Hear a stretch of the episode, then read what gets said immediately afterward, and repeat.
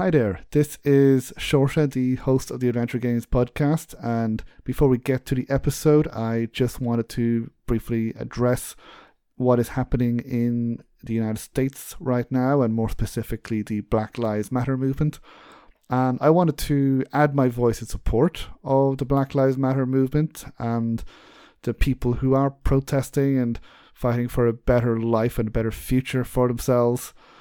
And I sincerely hope that as a result of these protests, there can be some real and lasting change for these people. Um, and also, I have added a link in the show notes to a P C Gamers article, which includes links to places where you can donate and readings and writings that you can check out to to find out more about this.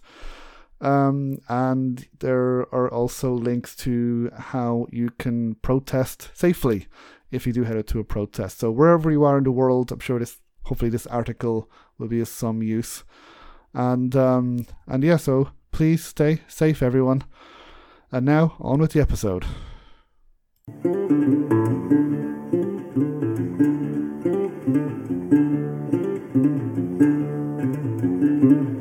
Hello and welcome to the Adventure Games Podcast. My name is Shorsha Dunbar and I'm your host.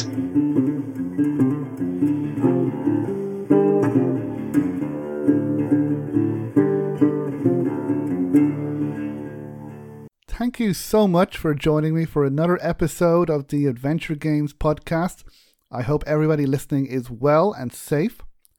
In just a little bit, we will be hearing from Thomas and Laura as we will be reviewing Papers, Please, Attentat nineteen forty-two, Dark Nights with Poe and Monroe, and Virtuaverse. But first, let's get to the news.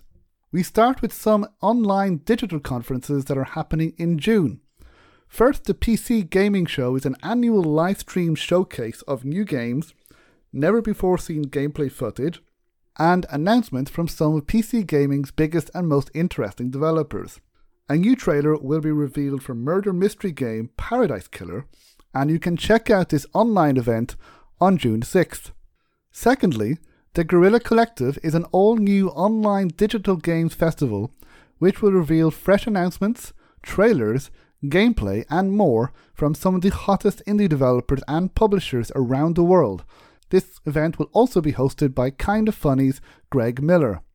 Genesis Noir, Suzerain and Paradise Killer are some of the adventure games that will be on show at the event from June sixth to June eighth. The third conference is a Steam Game Festival Summer Edition. This is an event that shines a spotlight on games set to be released within the next year. At this online event, you can check out upcoming releases, try them out with time-limited demos or short playable experiences, connect with the developers behind the games, and add games to your wishlist for a reminder when they release.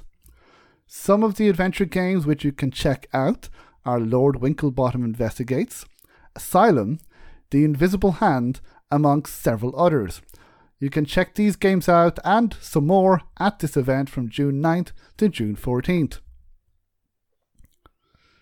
Finally, The Escapist magazine is hosting their very first indie showcase event.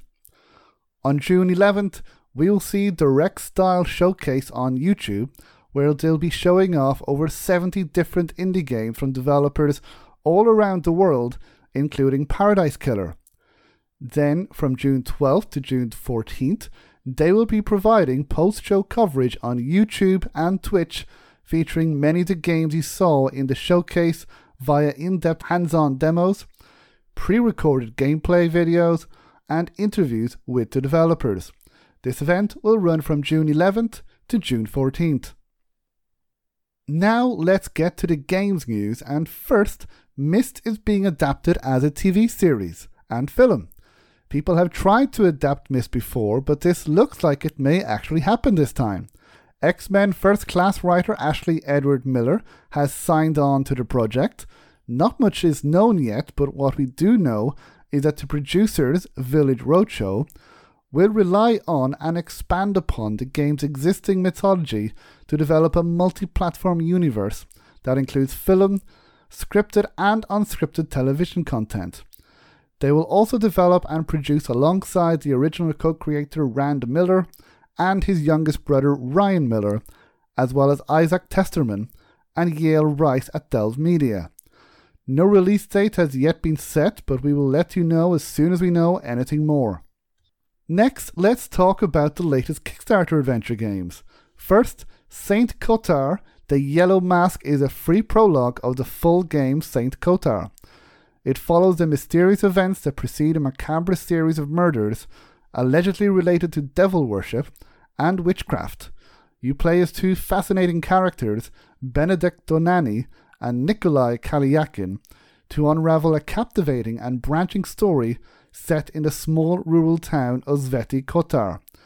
Your actions and words affect the storylines you experience and the characters you meet in this dark place tormented by agony and sorrow.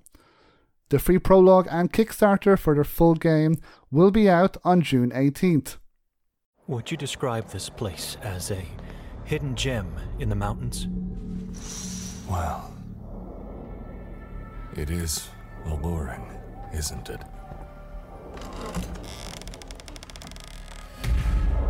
If I had only ignored her request for a visit.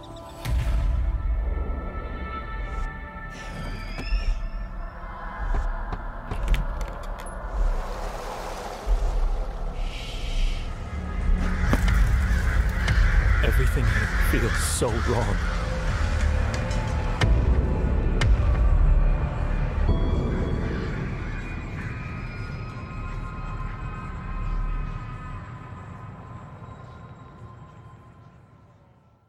Secondly, A Letter to You is a psychological horror game where fear and paranoia merge into a terrifying story.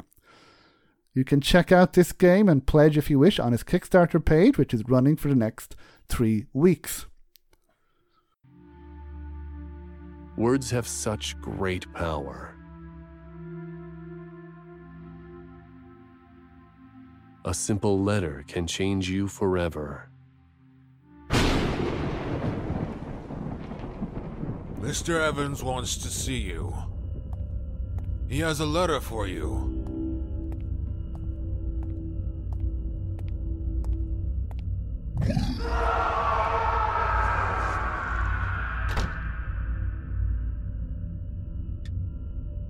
Wait! Whatever you see, don't you dare stop.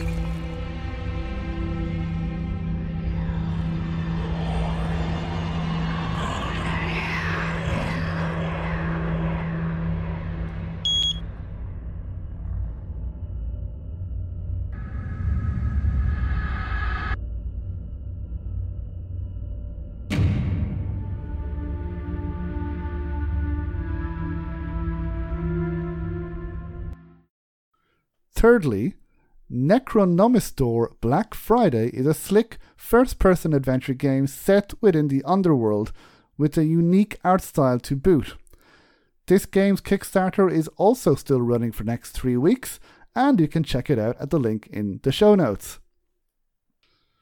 There have also been other games announced, and we start with Sherlock Holmes Chapter one. In this story-driven detective thriller from Frogwares, a young Sherlock Holmes struggles to prove himself as he navigates an exotic, dangerous island in the Mediterranean to investigate the mystery of his mother's death. Whether you choose brute force to solve problems or stay one step ahead of your enemies by using your wits to spot vulnerabilities, you decide what each situation demands as you hone your investigative skills. It's time to confront your past so you can become the legend you're destined to be. This game will be released on Steam, G O G, and the Epic Store in twenty twenty-one. Crowalt, Traces of the Lost Colony, is another game in development. Loosely based on a true story, this is a narrative adventure which is merging the traditional storytelling with modern-day pixel art graphics and dynamics. The choices you make will affect the course of events, and you will draw your own path in this little and also mysterious town. This game is set to be released on Steam in the spring of twenty twenty-one, but you can wishlist it now. Ever Forward is an adventure puzzle game where you play as Maya, who is lost in a strange world somewhere between reality and imagination. She is alone to confront her despair on her journey of discovery, where she must unlock her memories and confront her fears to unravel the secrets of the world. Players will need to use their observational skills and intelligence to solve multiple puzzles to piece together the mystery of Maya's past and what dark secrets she has buried. This game is set to be released in July twenty twenty, but you can wishlist it on Steam now. In Ikai, fear and anxiety prevail after the darkest tale from Japanese folklore come to life in this first-person psychological horror game. Set in a feudal era, Ikai revolves around the priestess of a shrine struggling to defeat the spirits of her past and her present. This game embodies the spirit of the classical psychological horror genre with a defenseless main character incapable of attacking the evil creatures.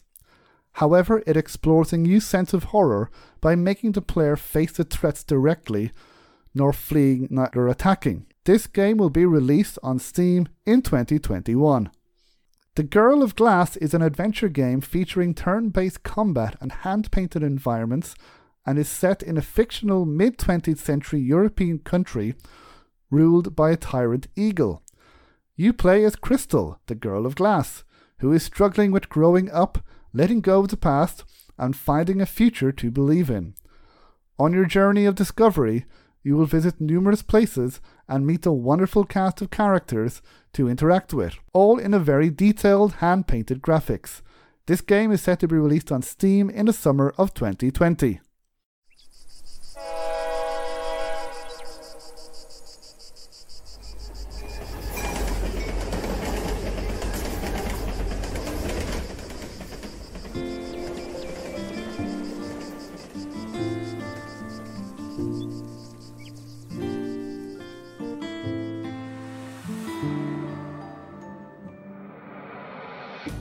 The tale of a fragile girl trapped in a cruel world. One day, she meets a boy with a promise she simply can't dismiss. When her safe haven is in danger, she hurries off with the stranger. What happens to those she leaves behind never crosses her mind. As the story is told, the fragile girl grows bold. Even with an adamant spirit, albeit, glass cannot escape its fate.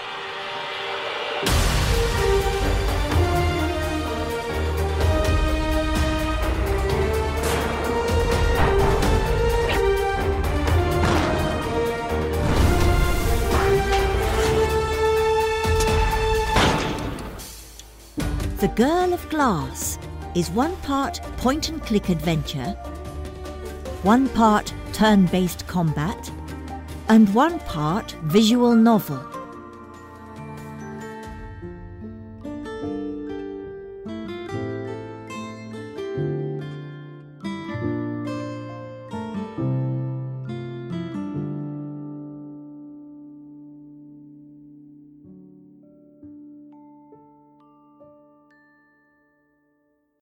Marcella Moon is a new Nancy Drew-inspired series which will follow an amateur sleuth around the world as she solves various mysteries.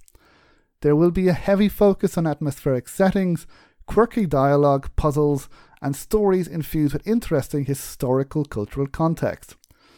The first game, Secret on the Hill, is set in Sligo, Ireland, as Marcella sets out to investigate the disappearance of famous writer Amelia Goldstone. Some say she simply wanted to disappear. Others say she was kidnapped by fairies. Along the way, she'll have to explore Irish culture and mythology and talk to the locals in order to solve this mystery. This game should last between one to three hours, but future games will be around ten to fifteen hours of gameplay. This series is being developed by a one-woman team, Renee Hyde, who is writing, designing, and coding the Marcella Moon games, and the first game is set to be released on Steam on June sixteenth. Finally, some new games that have been released include Sud City Adventure Games, which is a light-hearted point-and-click two D narrative game set in a world of ordinary superheroes. We play a special agent with friends who happens to be superheroes experiencing minor inconveniences at their headquarters while not fighting crime. Their very important problems include a missing skull ring, escaped reptiles, couch entrapment, accidentally creating sentient robots, and more. She'll need to interrogate her friendly suspects and investigate all the clues as she tries to get to the bottom of their personal crisis so she can go home. This game is out now on Steam. Another game out now is A Tale of a Legacy. In this game, you play as Derry Marlin, a young vagabond who has just settled in a camp on the outskirts of the city of Zippar. Derry receives a mysterious letter in which an unknown man gives him a considerable part of his inheritance. In order to collect the inheritance, he will have to travel far and wide across the kingdom of Arval, traversing many villages and regions of the kingdom. This adventure will lead him to discover who the mysterious Feyr Golish is and the motives behind leaving him the riches. Love, betrayal, mystery, tension, and entertainment blend together in this adventure that will delight the fans of classic graphic adventures. This is available to download for free on the developer's official website and on the A G S Studios website, which you can find in the show notes. And finally, Wanderlust Bangkok Prelude is an introduction to The Essential Gap Year, a playable memoir from the Wanderlust Travel Stories anthology. See the many faces of Bangkok in a new game from the makers of The Witcher, co-created with real-life adventurers. This game is also available now for free, this time on Steam. That's it for the adventure game news, and now let's get to the reviews. I am joined by two of my very best friends, Stormy and Rihanna. Hello, guys. Thank you for joining me. Oh, Stormzy. Well, that was a great start. Oh, bless you. You know who he is, don't you, Thomas? Who? Who is more famous, Stormzy oh, or Rihanna? Well, yeah, we've had this debate offline, and it caused quite the stir, I will say. And I, I um, still no idea who Stormzy I is. I know so you the don't. The answer is Rihanna. I know. Bless you. Yeah, sorry, little in joke for everyone else. Nobody has any yeah, idea what's say, going on about. No one but knows anyway. What this conversation is, but well done. I don't think anybody cares either, but uh, anyway, people are still with us. I'm here with Thomas Beck and Laura Cress. Well so, done. Hello, guys. How are you? Hey. Remember your names there. How are you guys doing? All right. Oh, yeah, okay. Still, sorry. Still alive. It's not the response you wanted, maybe, but okay. That's you're still alive. That's good. Yeah, yeah no, I mean, it seems like we're still in quarantine. It's like yeah, it and it, you know, it's funny listening to other professional podcasts who you know how to record like us from home, and they are always complaining about having to do this remotely and the interruptions they get, and how it's difficult to record using Skype and Squadcast. And I'm like, this is this is what we do every week. So yeah, yeah. I mean, I'm not I'm not saying that we or I am the heroes that the world needs right now, but, oh. you know, it would be nice if people could clap for us, you know. Right? just just putting it out there because, you know, we don't complain, but thank you. Anyway, we're moving on. We have a few games to talk about. So we got uh, Thomas is shaking his head there. Don't Sorry, Thomas. Thomas. This is uh, it's just the beginning, guys. Got a long. I already long... had a very tough day, and then you have to put up with this. I know. I'm sorry. I know. Long, God. long day. Uh, well, let's let's uh, let's start then, shall we? So we've got a lot of games to talk about. We've got uh, a Cyberpunk game to talk about later on, and uh, but first, um, Laura, you got a game to talk about. So just have one thing to ask. Papers, Please. Yes, well done. Very clever. Well done. It's just you've just said the name of the game, really, haven't you? It's yeah, not. But, I mean, not it's really a nice pun, segue. Is it? I mean, it's a nice segue. I mean, if you have to go traveling now, you okay? Moving on. It doesn't make sense. It never makes sense. You try to come up with a better segue. Yeah. Okay. So yes, I I have gone back. Obviously, this is not a new game at all. This was out in twenty thirteen, and it was it sort of made waves when it when it did come out. It, you know, everyone was sort of talking about this game uh, by Lucas Pope, who obviously more recently has done Return of the Obra Dinn. Um, but basically, it's one of those games that I've kind of always played maybe a little bit of and never properly finished. But I thought, oh, you know what, I've got all this time. I'll, I'll give it a go and I'll properly get down to it. And you probably know what it's all about, really. But if you don't, you're, you're basically, it's, it's a very sort of simple concept, but it, it gets more complex as you go along. You're playing this sort of immigration official in this fictional sort of uh, East European land of Arstotska, uh, and you are basically on the border, and you have to um, reject or accept people's uh, passports depending on if they um, are correct. Basically, there's a list of rules, and you have to look at and make sure that the the rules, verify those rules, and if they're correct, then you let them through the border, and if they're not correct, then you reject with your little rubber stamp, which is very satisfying to use. And it's just a, a little top-down display of you inside your little uh, border tower. Um, but I think what makes this an excellent game, and it's not just the the puzzles, because the rules get more and more dense as you go on. Like, foreigners need this kind of permit, and then if you're going to work there, you need a certain work permit, and it gets more and more confusing. Near the end, there's pro- there's about ten different rules that people have to follow, and it could take you maybe five minutes just looking at one person's like five different documents to see if they should actually be allowed through, because it's kind of like a spot the difference thing, where you're, you know, you've got to look at their passport. Is the does the date align in the passport with the work I D and all that kind of thing? But what makes it great is, as well as it's fun to kind of be like catching people out, is that the little stories that sort of slip through. Um so, you know, there might be someone that's saying like, oh, you know, please let me through, I, I've got a um I've got to go for surgery, and if I don't get through, you know, I don't know what I'm going to do. And it's whether you kind of allow that to happen, and the game really wants you to like sort of choose on. It's not like a sort of thing, if you don't choose, nothing will happen. Things will happen if you decide. There are twenty different endings for this game, which I think is ridiculous. Wow. Yeah. And some of the endings that, are, how, how many did you get? So far, I think I've got about four or five. Um, some of the endings are literally just like, if you just don't do enough, if you don't save enough money, because at the end of each little day, it will say, oh, you know, you've got this much money for rent, this much money for food, and you've got your family with you as well, and you have to pay for them. And at the very beginning, they're often like hungry and cold because you just don't have the money. But um, so like one of the endings could just be like, they all died, and that's an ending. So it's not like an ending to the very end of the game. It can be everybody died and you that's it. And then, but the point is, you can replay from the day where that happened and then restart again. So you'd have to restart from the whole beginning. Um, but yeah, there's, like I said, there's just these like little human moments that slip through. There's like a woman that slips you a little love note that she wants you to let her through, and you can keep the love note and give it to somebody else. And there's just kind of little fun things you can play with. You know, there's a guard that sort of tells you, oh, you know, if you detain more people, um, I'll give you a, a bunch of the profits, basically. So it's like, oh, how far, how corrupt are you going to go?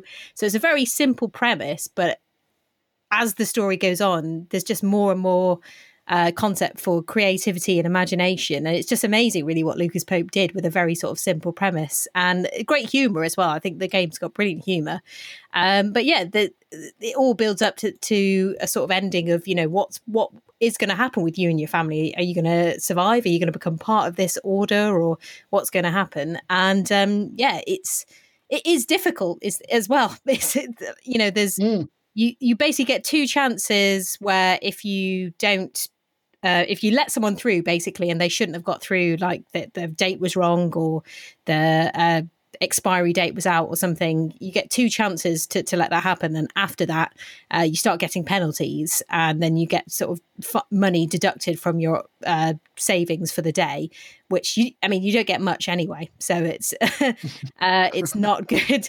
Um, and it's basically, it's a sort of top-down sort of two D graphics view. So it's quite a simple, basic um, screen that you're looking at. But it's, I think that kind of works in the concept of your, um, just at this very sort of functional East European place. Um, but it's just, yeah, it's good fun, fun how it sort of builds upon that. Like, there are terrorist attacks. You have to grab a tranquilizer gun at points and try and tranquilize your uh, opponents. So it builds on all these different things. And um, you, I can sort of see from Papers, Please how he went into something bigger like Return of the Obra Dinn, because it's still got that kind of quite complex technical puzzle side, um, but with a personal, really well told sort of narrative as well.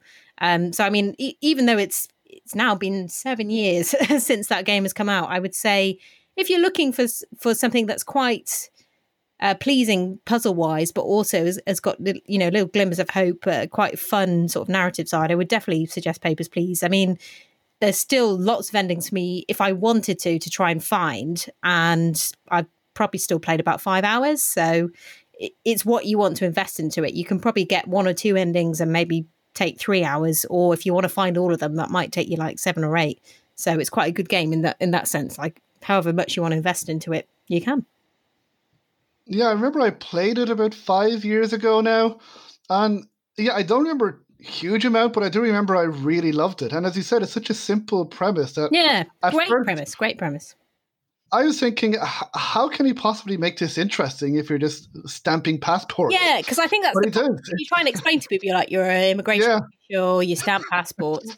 But okay, so the, the the puzzle concept is quite fun, because I quite enjoyed it when you, you look at all these documents and there's all these, like, they've got the name wrong on one of the documents, or there isn't the right stamp. When you find that out, and you basically have to select that and highlight it and then interrogate them. Um, and that's quite, that can be quite fun. Like, when you'd spot that, you're like, aha, mm. But also it's the little narratives in between, you know, that, that what's going on, like the people telling you their stories, and you get to decide, all right, am I going to let, I'll let this slide this one time, get, you know, can I do that? And just how much, how you want to play it. Basically, it's your world to sort of own and, and decide how you want to play it. Yes, because then you have people who, from what I remember, that their the, the name is wrong on their passport, but then if you don't let them in, that something might happen to them. They might get killed, or they might get hurt. So that will that be in your conscience? Yeah. yeah. And wasn't wasn't there like some sort of religious group or cult as well, or something? Yeah, I don't want to give too much away about that, because yeah, sorry, I don't know if that's a spoiler, but there's, but... there's someone there who's like maybe gonna, you know, challenge the government, and you could be a sort of corrupt person. I, I kind of played it like I was all sweet to the government on one side, but on the other side I was letting these people through and being like, yeah, that's great. And it just gives it really, like, you, you, you get a lot of choice in, in such a little amount of say. It's it's a really fascinating idea, and how, how he built upon that is just really cool. There's so many different options in the end, and a, and as I said, a lot of humor as well. It sounds like it's a very serious thing, but right, yes. You know, there's bits where you you have to scam people, um, and uh, you you see like their full, like you could choose not to, but you you can you see their full naked body, and like you if you look at the picture, and then like they've got like knives ta- taped to their back, and you have to be like, okay, yeah, you know, I don't think you should be bringing this through, really, should you? Um, so there's just kind of funny, weird moments like that, and you also weirdly, even though you're just looking at this screen of you inside this like box, you still build a rapport with people, um, just through like little moments like that. It's just kind of silly moment. And the sort of recurring characters as well. Yeah, the same. Yeah, I remember that. Yeah, yeah I mean, I can't contribute too much because, because I have, don't remember, like, it was years ago when yeah, I. But yeah, yeah. no, it. I still remember absolutely loving it, and you know, you, what you're saying, now bringing me back. I'm like, yeah, maybe I should play it again. It is, I mean, it is a very old game, so obviously, I appreciate hmm. probably a lot of people have already played it. But if you haven't, it, it's one of those I think that people will have heard of and and be aware of what it's all about, but maybe not played for whatever reason. But I would say give it a go. Like, it's not it's not a hugely long game, but it's very addictive, incredibly addictive. I mean, I'd be playing it and I'd be like, oh, one more day, go on, I'll I'll do one more, and then I'll see how it goes. Um, and it's the same. He's, he's it's the same with what he's done with Return of the Obra Dinn. So if you've enjoyed that more recently, then definitely give Papers, Please a go as well. Yeah, and since then we've had several games, you know, like this. We had Not Tonight, which I haven't played, yeah, but no. had a similar concept. And then there's another game which uh, I've forgotten the name of it, but I won't say. I wouldn't say anyway. But it just completely ripped off this game. Oh, really? Okay. Now, was on Facebook, the other trailer, and just everything was the exact same. Really. Uh, the way it looked, the gameplay was at least Not Tonight, which had the same similar concept. Oh, where you're like a bouncer, just, yeah.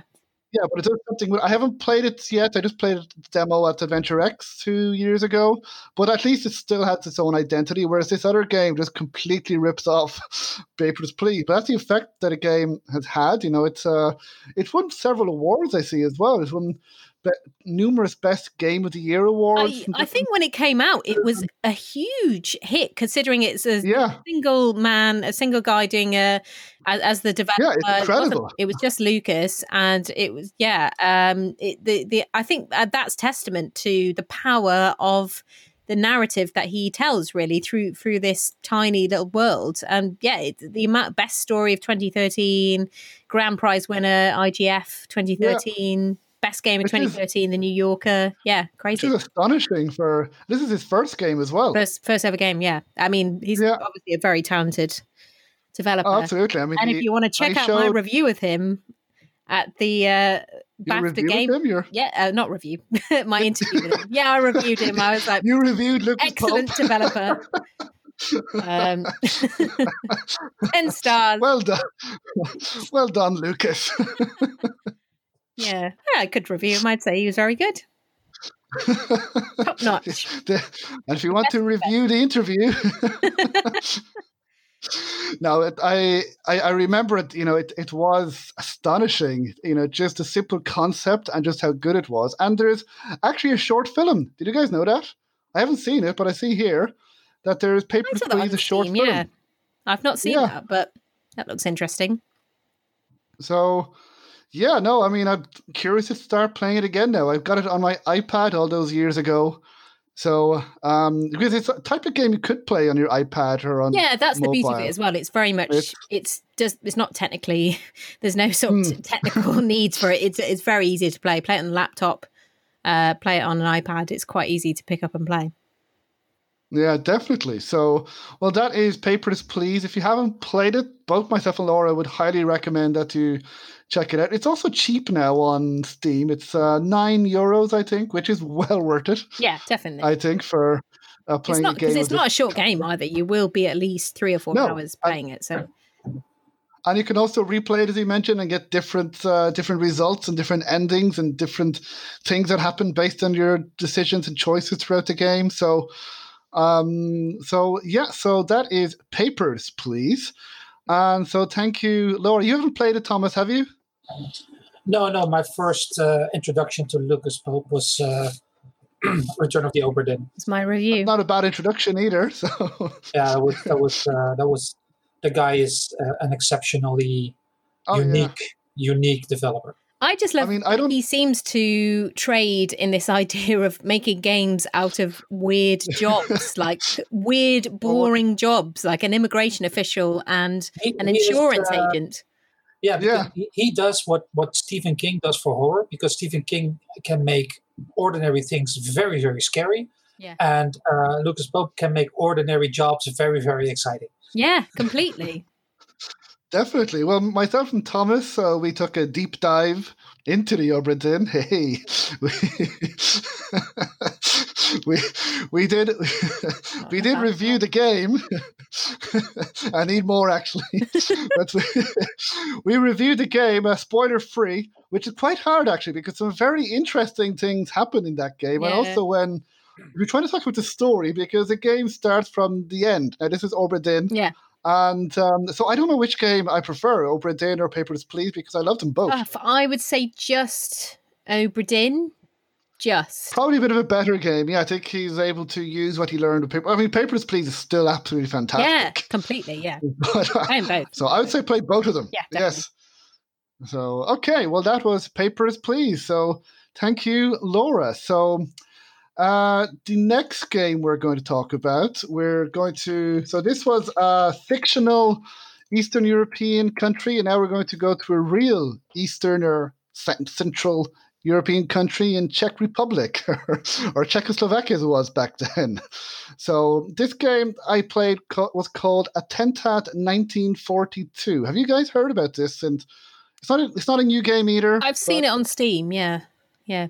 Yeah, it, it was released in twenty seventeen by Charles Games. They're a Czech uh, development studio. So Uh, in this game, it's set in two thousand one in Prague, and you get a phone call from your mother who says she's going to go to the hospital to visit your grandfather, who's in a coma in hospital. So she asks you to go to your grandmother's house and to help her. She's moving out uh, for, of her apartment. So you discover an old radio. You make a comment to your grandmother about the radio, and she says that, oh, this is the radio where your grandfather and I, we heard about the assassination of, I believe his name, Reinhard Heydrich back in nineteen forty-two in Prague. Now, Heydrich was an S S commander for the Nazis back in nineteen forty-two. And even for Nazis, he was a really, really bad person. So he was assassinated in nineteen forty-two. And this game, it's uh, set in what the present day is two thousand one, but then there are also flashbacks, and set in nineteen forty-two.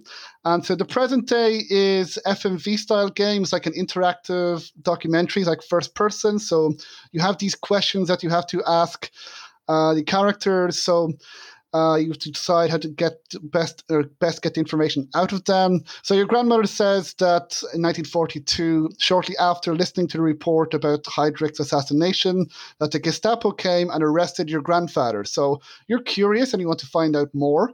So you go meeting people in two thousand one and to try and find out the story, try and find out what happened to your grandfather, why was he arrested, and what happened to him, because he hasn't really told anybody the story. And then the flashbacks are told in the form of an interactive uh, comic and or visual novel style as well, which look absolutely beautiful. And there are some kind of mini games in there as well. So you have, for example, you have to hide uh, leaflets from the Nazis. You have a certain amount of time to do so. You also have, for example, um, poetry slam. So you play as your grandma, your grandmother in flashbacks, and a German guy, German uh, commander, shall we say, is interested in her, and she has to turn him down, but very gently. And so she you have to use poetry then to do that, which is quite fun. So the, and so the mini games, I think, work. And then also regarding the story, it now we spoke two weeks ago, uh, Thomas, you spoke about Summit of the Wolf that had some very challenging topics. This game is also has similarly challenging topics. It, well, naturally talks about the Nazi occupation of the, uh, Prague in nineteen forty-two. It talks about some atrocities that the Nazis committed, and also it does go talk about the Holocaust. Now, it deals with them very, very sensitively, and there's nothing too graphic in the game. The developers told me it's a twelve A get certificate game, and I, after playing the game, I would agree that it's um, you know it, it it can be played with you know twelve year old. And over, I would say. And also, if if you are interested more about uh, the, the story or what happened, this game also comes with an encyclopedia. So as soon as you hear about topics in the game, you can then read more in the game, in this in-game encyclopedia, so you can hear more about it. It's completely optional. You don't need to to do that. So it works both ways. If you want to play for the story and for the gameplay, you can do that as well. You can play for the investigation aspect. And if you're interested in history and the Second World War, you can play for that as well. And um, the it's in Czech, so it's English subtitles. So I thought that helped as well. That made it feel more authentic. So you have these actors in the present day who speak in Czech, and it just felt more authentic for me. And at least for me, they felt very natural. They felt very authentic as well, that at no point did I think that they were actors. And uh, yeah, I was fully invested all the way through as well. I found it was a really, really interesting game that you can use. It's also used to teach um, Second World War at some schools as well, but it can be used um, for, well, I mean, I don't want to say fun, but yeah, it was fun to play. And I suppose the one thing that I would have wanted was I would have liked it to be a little bit longer. But then again, that's because I was enjoying it a lot. And um, it, uh, you know, I was like, oh, I want, you know, want more out of this game. I was really, really enjoying it. So, but um, yeah, I would definitely recommend this game, Attentat nineteen forty-two. It's, I think what they've managed to achieve with this game is really quite astonishing as well, um, considering, you know, the resources, very professionally made, the F M V sequences. It's uh, very professionally directed, and it feels like a proper interactive documentary, and uh, interactive comics, visual novels work well, flashbacks as well. Um, very interesting story as well, and the gameplay works. So I would definitely highly recommend it. Now, again, it does deal with some challenging topics. So beware of that as well. So uh, this game is out now. It's called Attentat nineteen forty-two. And I believe the developers are re-releasing it. They've kind of remade the game on Unity. So they are re-releasing the game. Now, not much will have changed, but the developer told me that uh, it's just to make things flow better. Um, now, I played the old version and still really, really enjoyed it. So um, I would definitely recommend it. And they're also set to release a sequel kind of to this game called Svoboda nineteen forty-five. Apologies for my Czech pronunciation. But this is about another event that happened in Czech, uh, Czechoslovakia at the time, nineteen forty-five. So um, really, really interesting. And also my interview with the developers, Charles Games, will be next week. So awesome. If you want to hear more about that. So that is Attentat nineteen forty-two. So, no, it, it won, yes. It won quite a few awards too. Yeah. It was As uh, well. Finalist yes. on and the Independent Games Festival, uh, Amaze, Most Amazing Game twenty eighteen, Central and Eastern European Game Awards, Hidden Gem twenty eighteen, Games for Change, Best Learning Game twenty eighteen, Czech Game of the Year, T G I. It won a ton of uh, Yeah, and well-deserved, I think. It's a, it's a fantastic game. As I said, it's Uh, really well done because, you know, with a topic like this, you know, with uh, well, different topics dealing with, uh, you know, Nazi occupation and atrocities that they committed and the Holocaust as well, it's very difficult to do right, shall we say, for a game. But they have done it, I think, at least. They have managed to do it very sensitively and tell an interesting story. Um, they used, uh, what the developer told me is they used six researchers for the dialogue and for the, you know, the story to make sure it is authentic. That it's not, the characters are fictional in this game and the overall story is fictitious, but it's based on true experiences. So that's why it does come across as authentic, because they're all based on different real events that happened. So, um, so yes, the, the awards are well-deserved in my opinion, and I'm really looking forward to Svoboda nineteen forty-five. I cannot wait to play that. So definitely I'd highly recommend this game. It took me about four hours to play, so not not too long either, but, you know, again, it felt right. I would like more, but then, um, and the developer has told me as well that for Svoboda nineteen forty-five, they're making some improvements as well. They're making the present-day scenes more interactive as what well. Is the, that, what is the title? Uh, well, it's S V O B O D A for Svoboda. Svoboda. I, oh, okay. I can't say it. you, you just want me to say it again and again. No, no, no. I thought you said Verboten. Uh, but oh. That's not... Uh... Svoboda. No, z- yeah, Svoboda. I mean, yeah. Again, I don't speak Czech, as people can probably tell. I don't speak Czech. But I can make the funky music. All right, shut up.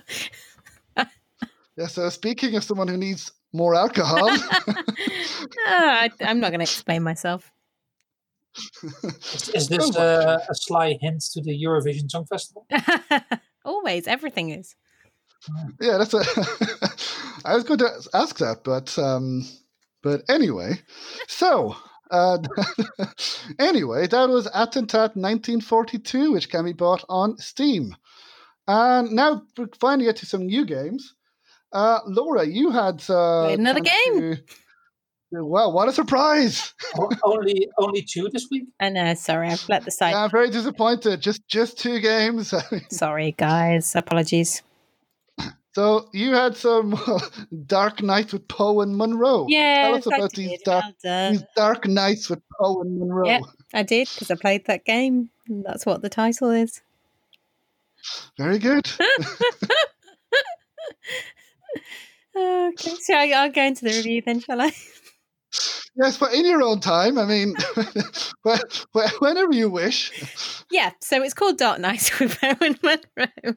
Um, if it's an F M V game. Uh, if you've heard of The Shapeshifting Detective or The Infectious Madness of Doctor Decker, it, which are other F M V games, it's by the creators of that, and it actually uses, I think, two of the characters from The Shapeshifting Detective, Poe and Monroe, and they're two basic. They're basically two radio hosts, and it's um.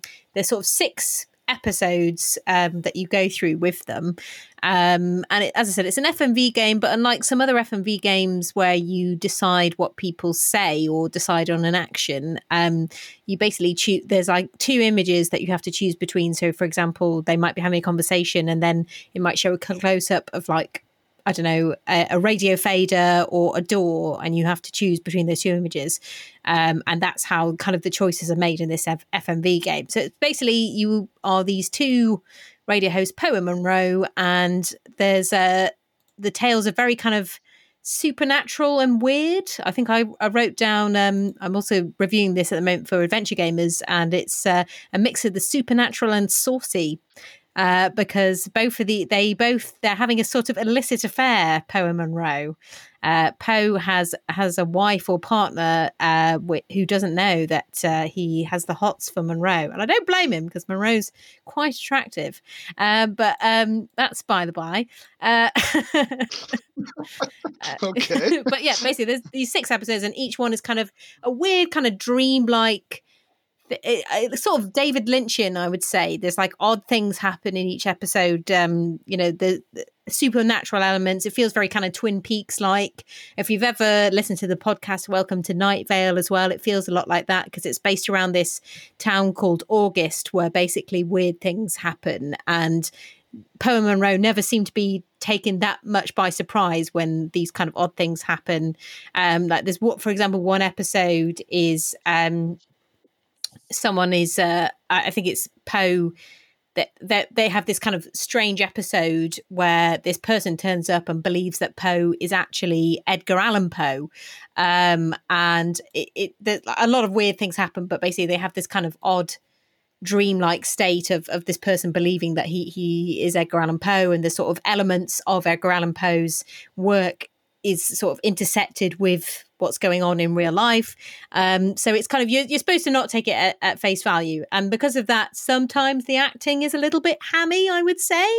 Uh, it's a little bit melodramatic. And I have to say, particularly the person who plays Poe, uh, his sometimes his accent is quite annoying.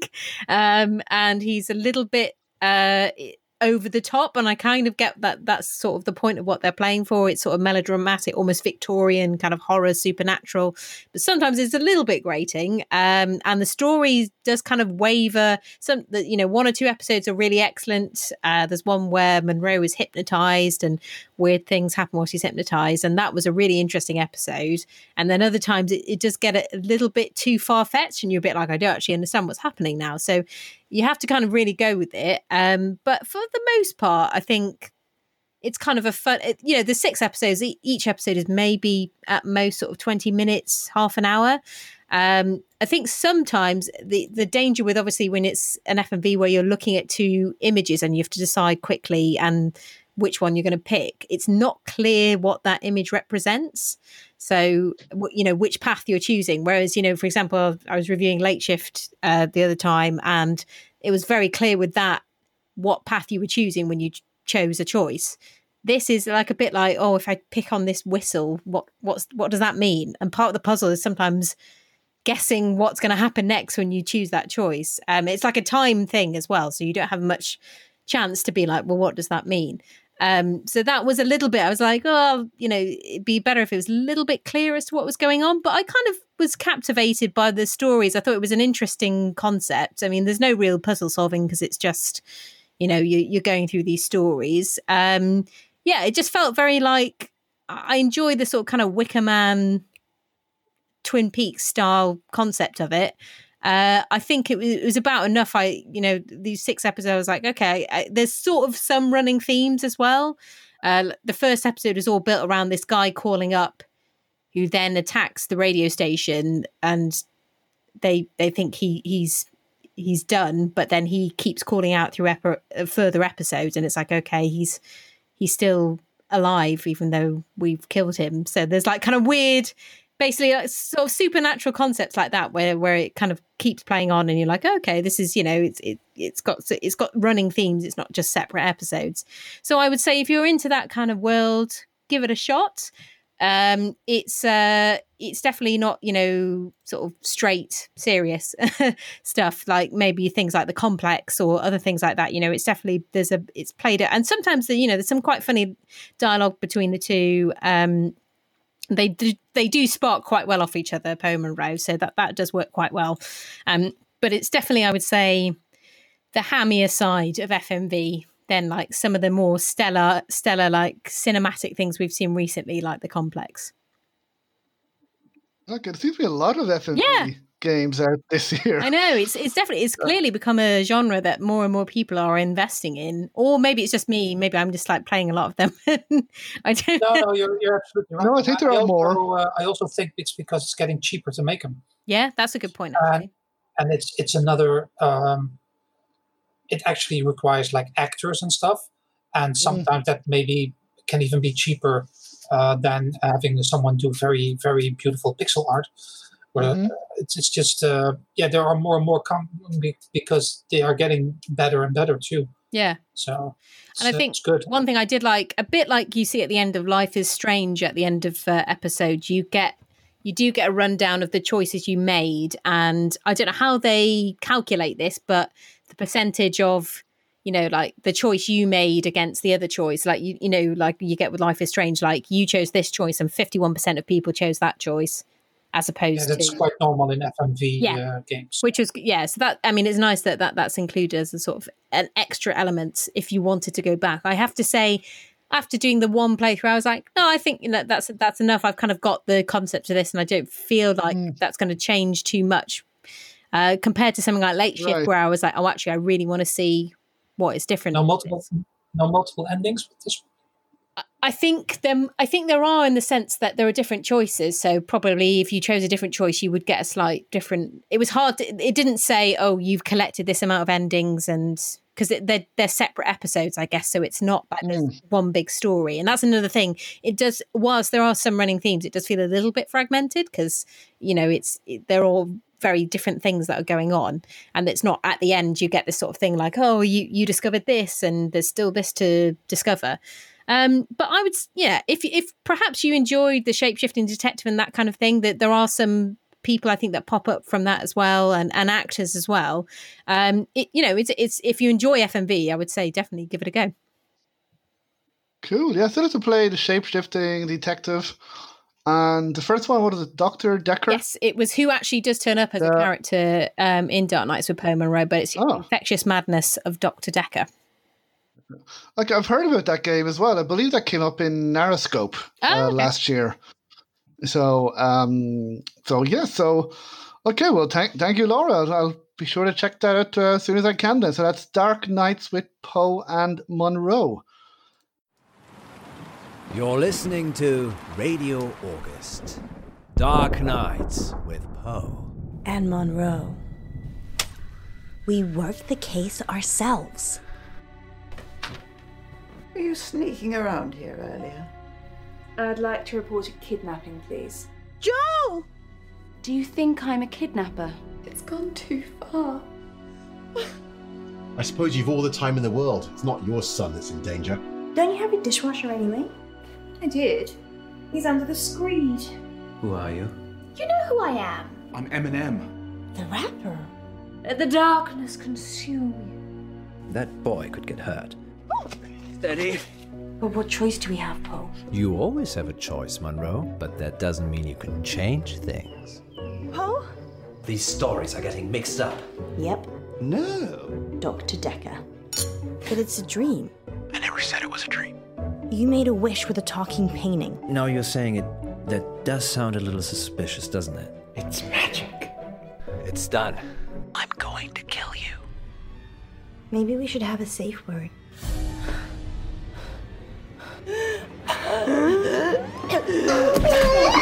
Monroe. She doesn't care about you. He's been killing me. I thought you cared about me. Your lips, so luscious. Oh. They're making me think things. Can you stay? I should not. Well, lucky that's there then. Ah, yes. The camera. I love you. I love you. And your wife? Disappointing. We will never talk of this again. Ever. Let's just go. Dark Nights. With Poe and Monroe. Just let them do their thing. Fine. Break the capsule. And try to avoid death. Death? He's kidding.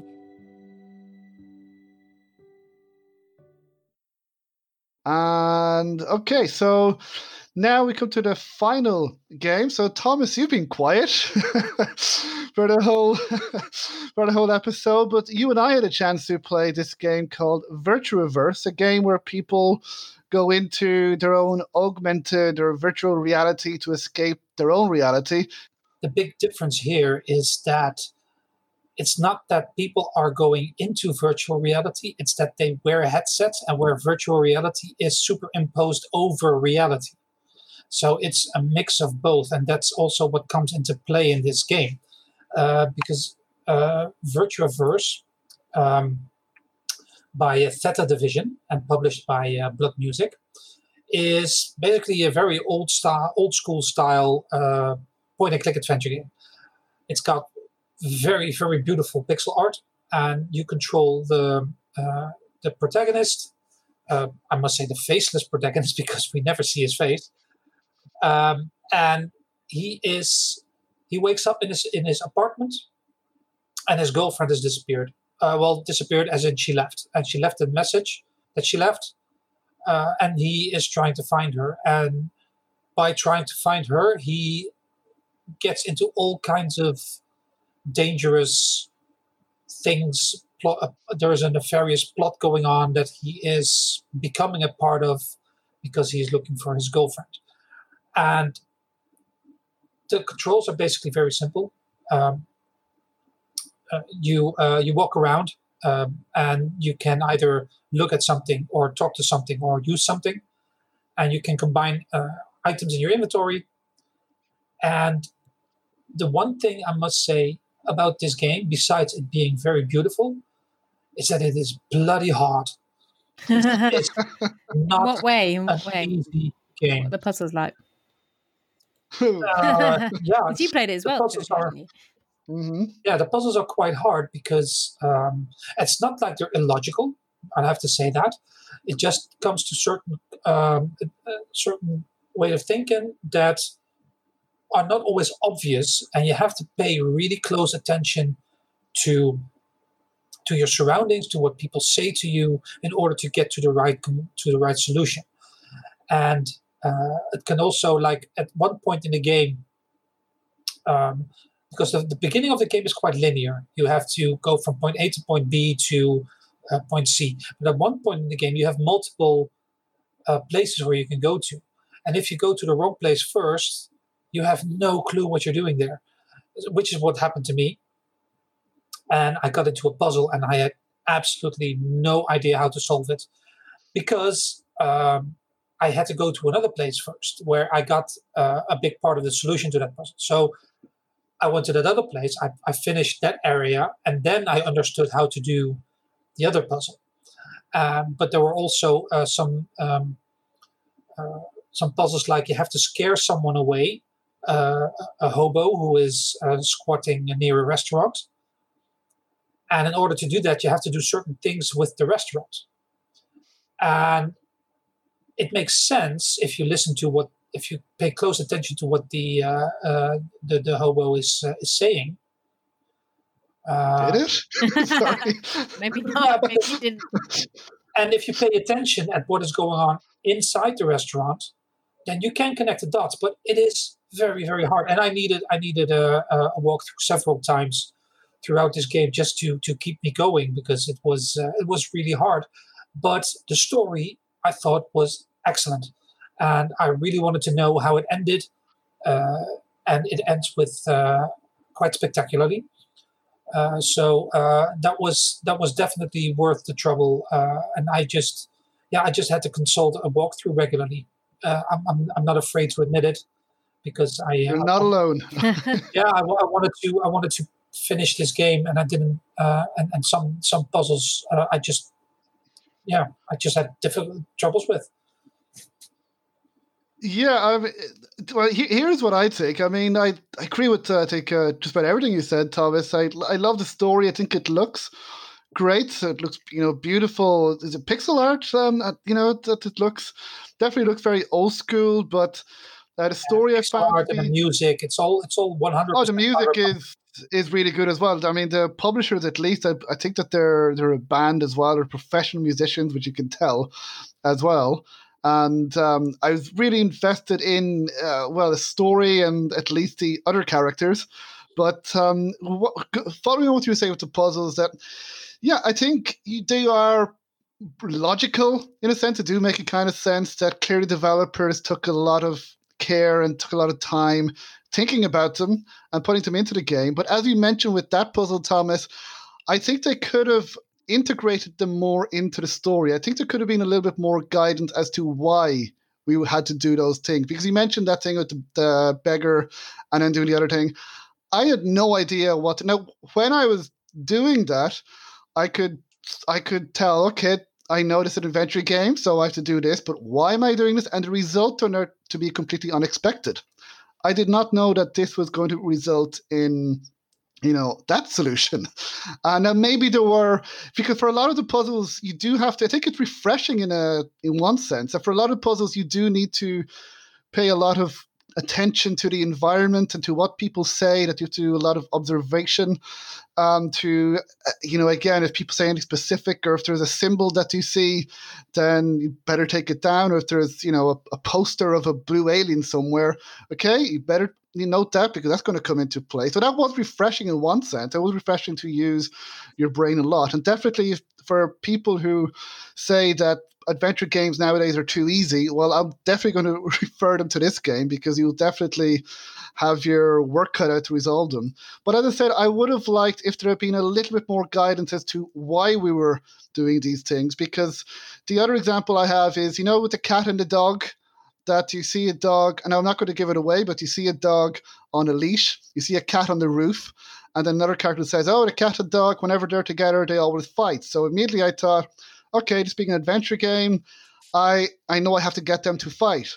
And that puzzle itself wasn't difficult per se. I was able to do that, but I never understood why. And then once I did that, what actually happened was I was thinking there's no way we would have been able to find out that this would have happened. And I think if even if they just said something like, if they had a character that said, oh, I'm allergic to cats or I'm scared of dogs because a dog bit me as a child and we need to get rid of this character, I'd be like, okay, now I know why I have to do this. But um, so the how, it was difficult, but there was clearly a lot of care taken into the, the puzzles themselves. But it just felt like a lot of them were just placed there because they were cool puzzles. But I would have liked them to be a little bit more integrated into the game and to the story itself. So because to, and to try and think, why am I doing this? Why am I here? Why am I getting this dog and cat to fight it? Okay. But they are very, I mean, it's a shame because the puzzles are, are actually inventive and creative for the most part. Mm-hmm. Um, I thought they are very challenging. I did use a walkthrough myself, but then you do get the aha moment when you do get some of the puzzles. And, but then I think just uh, with a little bit more, I think here, just a little tiny bit more guide because they didn't, they didn't, didn't have to really change the puzzles themselves, just gives a little bit more guidance as to why we're doing these things. You know, why are we, you know, because I got stuck with uh, beggar as well. I had no idea because I kept trying to use different inventory items to do different things. Yeah, and then you, Thomas you get, told me. Yeah, you get items that you're not using at all in the game. That's all. I, I actually like that. You get, a, oh, you yeah, get yeah. inventory items that are useless, but you have no idea. And, and the, well, the, the second thing Um, about the game is I, I was really invested in the story, and as you say, it's um you know very interesting ending, and some very d- diverse locations, really interesting different types of locations and really interesting N P Cs.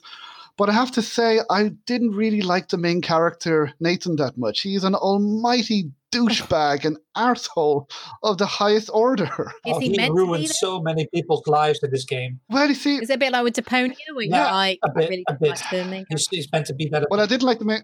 Yeah, sorry, I didn't like Rufus and yeah. Deponia either. But I mean, I think the, we're we kept being told that he's a nice guy, that he has a heart of gold, and his his motives, his intentions are good. He's trying to find his girlfriend, trying to help his girlfriend, but he's just ruining everybody else's lives by, by you know, with the puzzles. And I, I get that a lot of this was done for comedic effect, and I do understand that, but I think they went a little bit far with this because, I mean, you you have to commit vandalism, you have to burn someone's home down, okay.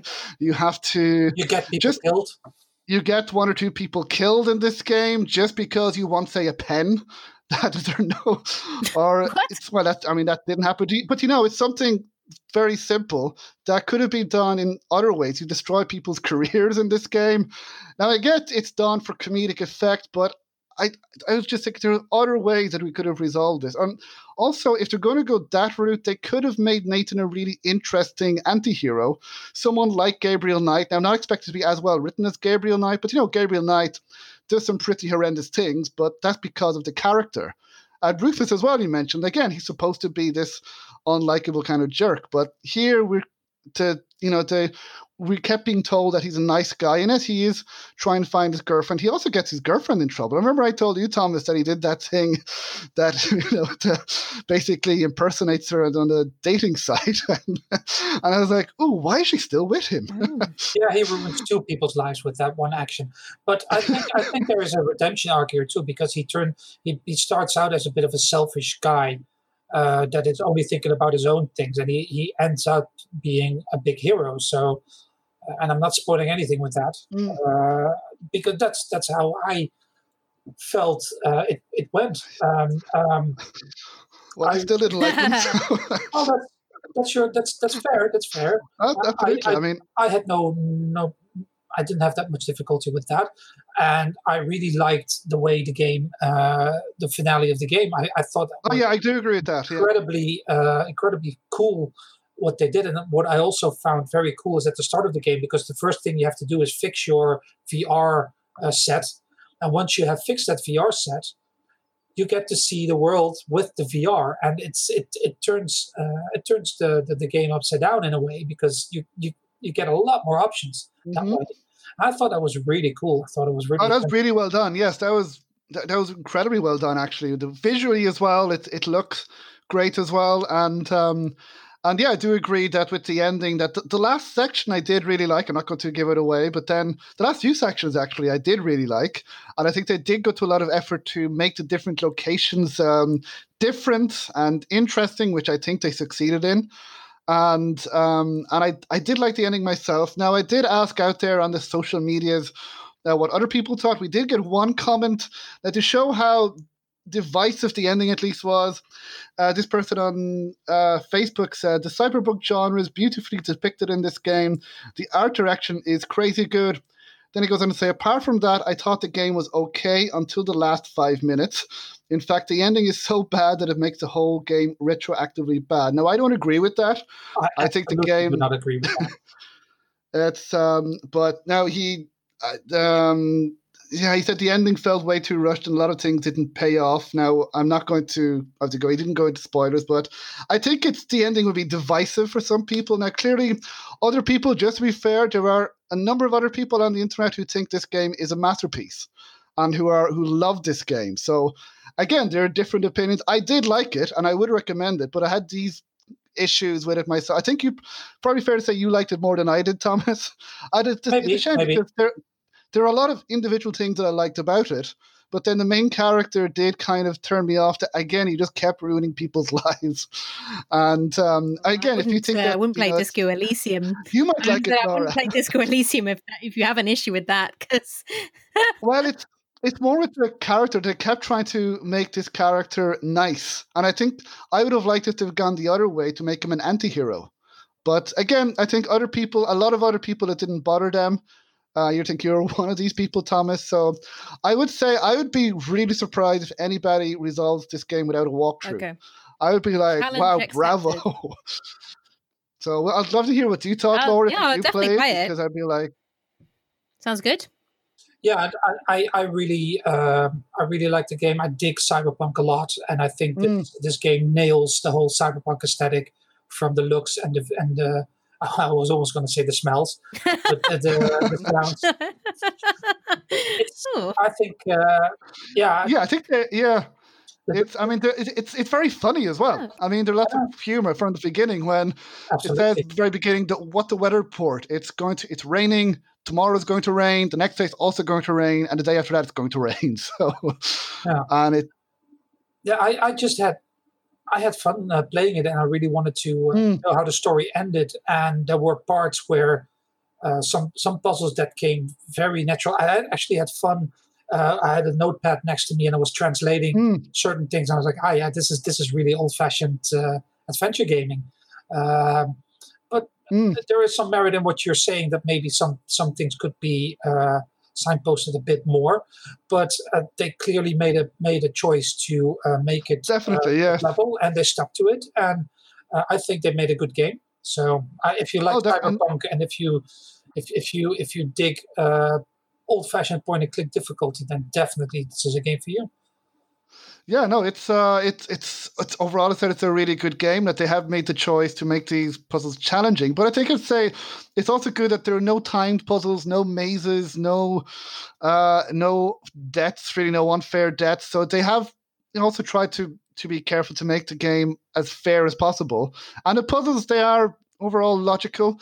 Um, I just wished I'd you know that I'd known why I was doing these things. But then again, as I said before, a lot of people really enjoy this game as well. So um, now I, uh, I, I suppose it's because I played Cloudpunk just before this, and I really liked the main character in that game.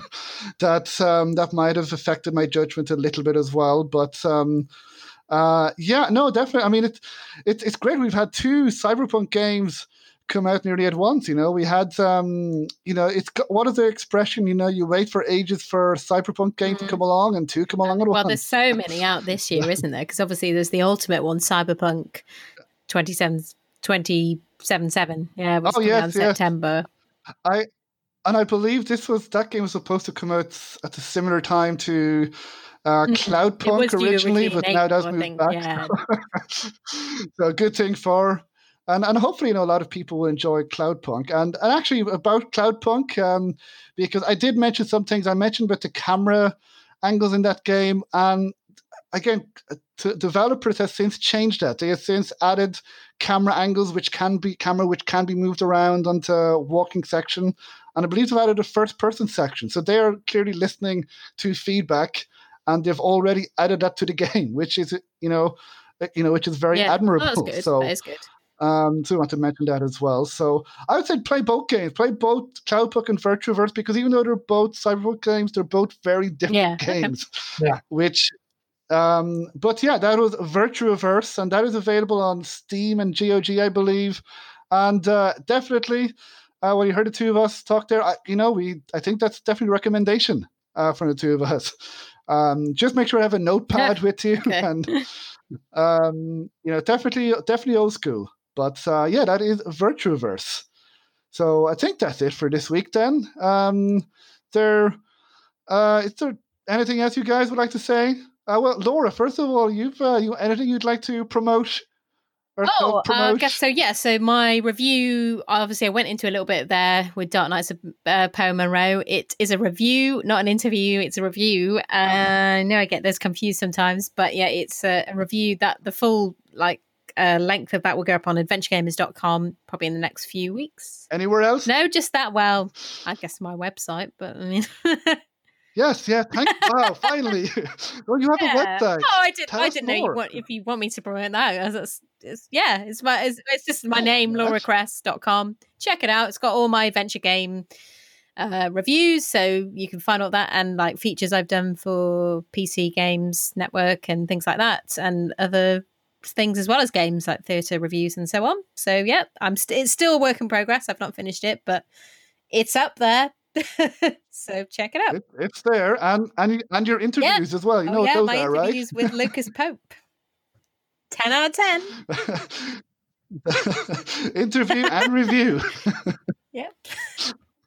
Now definitely check it out. So if you want to all your all your articles in one place, I definitely recommend people check out laura cress dot com. Uh, I also have reviews of Cloudpunk and of Virtuaverse up online on adventure games podcast dot com as well. You can find these episodes. And uh, also very quickly, Patreon as well.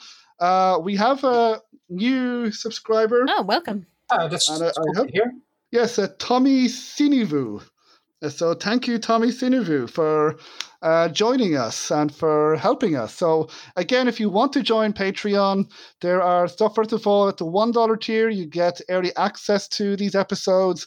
And for the final, for the five dollar tier, you get extra episodes. There are spoiler specials. There was a spoiler special with James Dearden, who spoke about Technobabylon. He went into spoiler detail about that. Uh, they're also starting some video reviews. If you are interested in that, I'm putting them up for um, for Patreon subscribers as well. And you help us out as well. So that's patreon.com forward slash adventure games podcast if you would like to find out more. And uh, anything else, uh, Thomas? Anything else? Uh, you're, you're playing a game now as well that you'll be reviewing the next episode? Uh, yeah, I hope so. I'm playing um, Boreal Tales, uh, which is a very, very weird, uh, weird it game. It looks interesting. Not, it looks yeah, it, yes. Not exactly a traditional, uh, uh, traditional point-and-click adventure. And uh, after that, I will go to um, the Dark Eye Book of Heroes, which is an R P G. A new R P G that is coming up uh, in a couple of months. I got a preview uh, preview copy that I will be playing, and I will be reviewing the game once the full game is uh, is going to be released. Um, so that's fun. And I binged uh, Star Wars Rebels on Disney Plus. And before that, I binged uh, Clone Wars on Disney Plus, which is also Star Wars. And before that, I binged The Mandalorian. And I must say that these three T V shows have completely renewed my faith in uh, and my love for Star Wars. Uh, it's it's fantastic. If you didn't, if you liked the, the last three movies, you're gonna love these shows. And if you didn't like these the last three movies, you're gonna love these shows. So, I just uh, had a, a lot of fun with uh, with them. I- That's great. Yeah, I just finished watching The Mandalorian, which I know is like ten months later from the U S, but it's really good. I really enjoy that. It's, uh, yeah, maybe we could do a spoiler special on that someday. But, maybe. Um, yeah, so, yeah, cool. And Laura, are you playing anything? Yes. Or do you know um, what you're playing? I was thinking of checking like, out something called, I don't know if you've ever heard of it, called A Short Hike. Which is quite, it's a, it's, yeah. Oh, yeah. It's, a, it's yes. very, looks like it's quite a fun, peaceful game for these kind of times. It's only, I think, about two hours long. Yeah, we, where you're just basically exploring this island and meeting characters, but it sounded like quite a fun little game. Um, yeah, yeah, especially exactly. now. It sounds like Animal Crossing. Yeah, yeah it's basically, it's, it sounds a little bit like Animal Crossing, but without the kind of need to farm animals. Yeah. So yeah, I'll probably give that a go, and I may also look at. I think I was going to look at Discolored as well, which I know you reviewed quite a while ago. Yeah. Yes. Yes. That and an in- interview with uh, Jason Godby will be coming out later this year as well. So um, yeah, he'll be talking about that game, and yeah, that's. Uh, I really enjoyed that game as well. Very interesting puzzles there in that game as well. And uh, yeah, I am playing the Hand of Glory in early access version of it because I'm amazing. Also because I've backed it on Kickstarter, and the, kick, the backers on Kickstarter get an early access. I am really enjoying it. I'll be speaking more in more detail about it uh, hopefully in two weeks when we record next. And after that, I don't know. I I keep meaning to finish the prequel to Life is yeah, Strange. How many, so we'll how see many if I times can. This happened? Like, the last few months, I know. Become a running I, joke. I just have one more episode. I just have one more episode, and it's not too long either. But it's just other games keep coming in. Disco, uh, first. Disco, come on, and that as well, yeah. and that as well. I have to play that as well. So get on with it. Uh, well, I know. I'll I'll try. Well, that is it for this week then. So next week, my I'll have an interview with Charles Games, the developers of Attentat nineteen forty-two and the upcoming Svoboda nineteen forty-five. They mentioned, they, they pronounced those words a lot better than I do, but a really interesting, really fun interview I had. And so you can check that out next week. And um, and yeah, so that is it for this week. So We'll see. We'll, the three of us will be back in two weeks. So thanks for joining us, everyone, and stay safe. Stay safe. And keep, keep on questioning. questioning.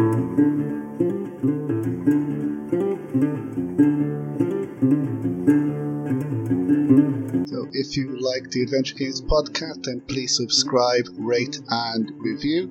Wherever you listen to podcasts, please leave a review on iTunes if you can, as every review helps, and reviews will help get the word out, especially for adventure game developers who appear on the podcast.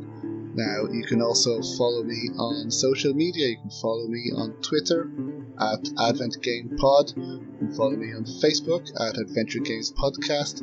You can also follow me on Instagram at Adventure Games Podcast as well. And we're also on Discord at Adventure Games Podcast. So if you are a adventure game developer or a adventure game player, you can follow us there. So again, please feel free to retweet and share podcast episodes and the podcast to people who you believe may enjoy it. And you can also find more information about the podcast on w w w dot adventure games podcast dot com. So until next time, thank you.